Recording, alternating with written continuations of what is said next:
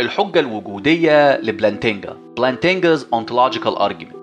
الفيلسوف الأمريكي المعاصر ألفين بلانتينجا طرح صورة من الحجة الوجودية بتتبع قواعد منطق الموجهات modal logic أو منطق الممكن والضرورة. طرحها في كتابه الممتع الحجة الوجودية The Ontological Argument نشره سنة 1965 العالم الممكن Possible World هو عالم ممكن منطقيا. مثلا عالم فيه أهرام الجيزة ملهاش وجود لكنه عالم لا يحتوي على مغالطات منطقية أو بديهية. مثلا مش هيحتوي على واحد زائد واحد تساوي خمسة أو على مربعات مدورة. دي تناقضات منطقية وبديهية من غير الممكن تواجدها حتى في العوالم الممكنة.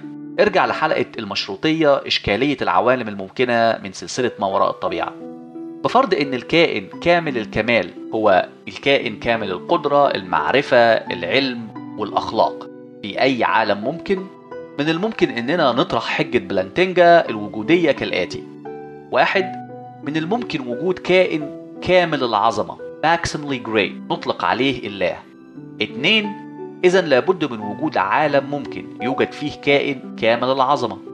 تلاتة الكائن كامل العظمة والكمال ضروريا كامل العظمة والكمال في كل عالم ممكن طبقا لتعريف كمال العظمة والكمال.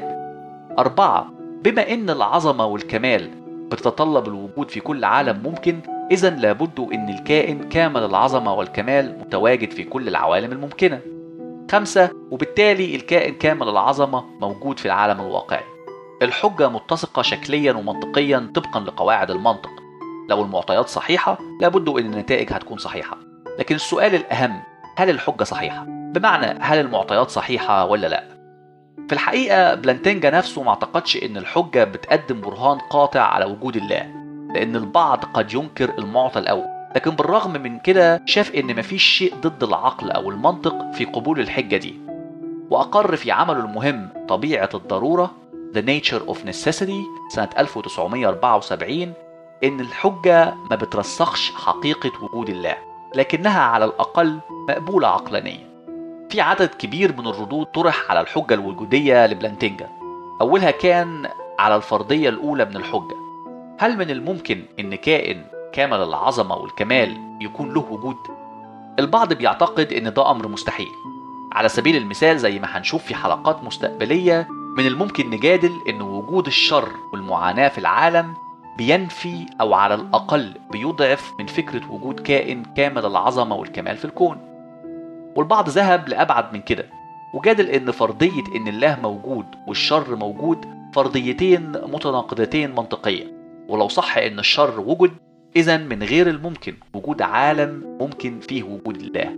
أو زي ما الفيلسوف الأسترالي جون ليزلي ماكي جادل في ورقة بحثية بعنوان كمال القدرة والشر Evil and Omnipotence. نشرها سنة 1955 وإن الإشكالية ببساطة إن الله كامل القدرة كامل الخير ومازال الشر له وجود. يبدو إن في تعارض منطقي بين الثلاث فرضيات دي.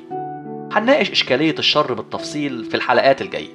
لكن رد آخر طرح هو إن من غير الممكن إن كائن متكامل الكمال يمتلك الصفات المنسوبة لله. لأن الصفات دي نفسها متناقضة داخليا. على سبيل المثال الفيلسوف الإنجليزي المعاصر أنتوني كيني جادل في ورقة بحثية بعنوان كمال المعرفة الأبدية والزمن Omniscience, Eternity and Time. نشرها سنة 2003 إن كمال المعرفة الإلهية Divine Omniscience صفة بتتعارض مع الكمال الإلهي Divine Perfection. وصاغ الحجة على الصورة الآتية. واحد كائن كامل الكمال ليس عرضة للتغير.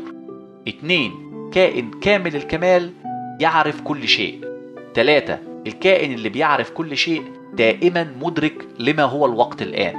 أربعة الكائن المدرك لما هو الوقت الآن عرضة للتغير لأنه أصبح جزء من منظومة الزمن. ارجع لحلقة إشكالية الوقت. خمسة وبالتالي الكائن كامل الكمال عرضة للتغير. ستة إذا الكائن كامل الكمال غير كامل الكمال. سبعة وبالتالي لا وجود لكائن كامل الكمال.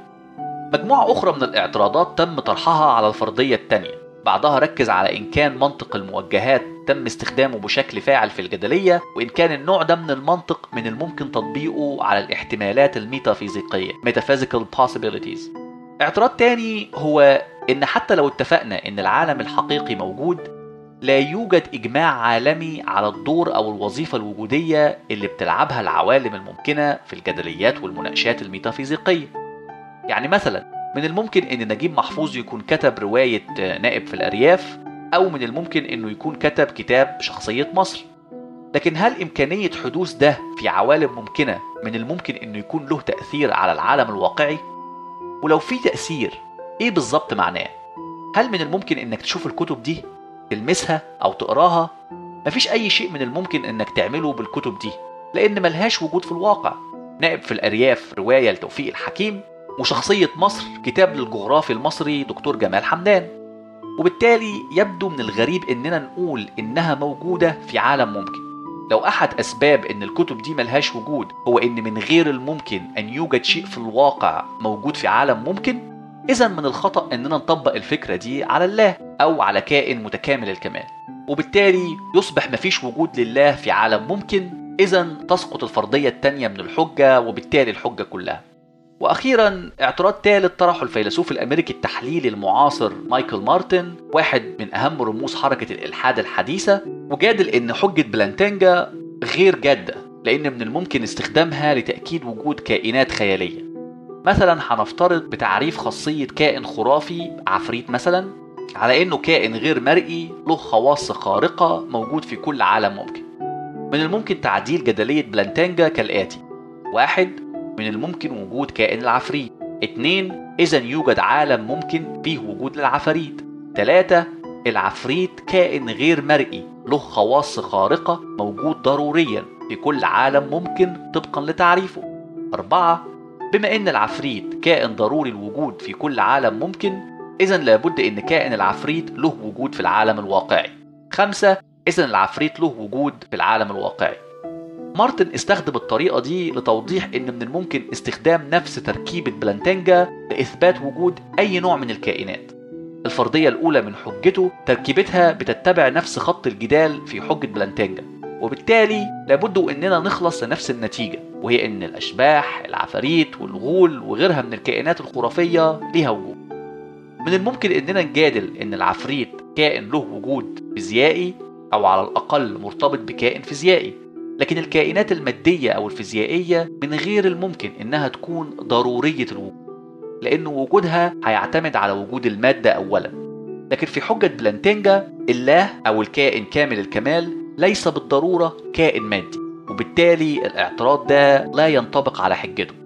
لكن الرد ده غير كافي لأن حجة بلانتينجا ما أقرتش أو وضحت إن كان الكائن متكامل الكمال مادي ولا لأ. وما حددتش الشروط المطلوبة في الكائن لأنه يكون غير مادي.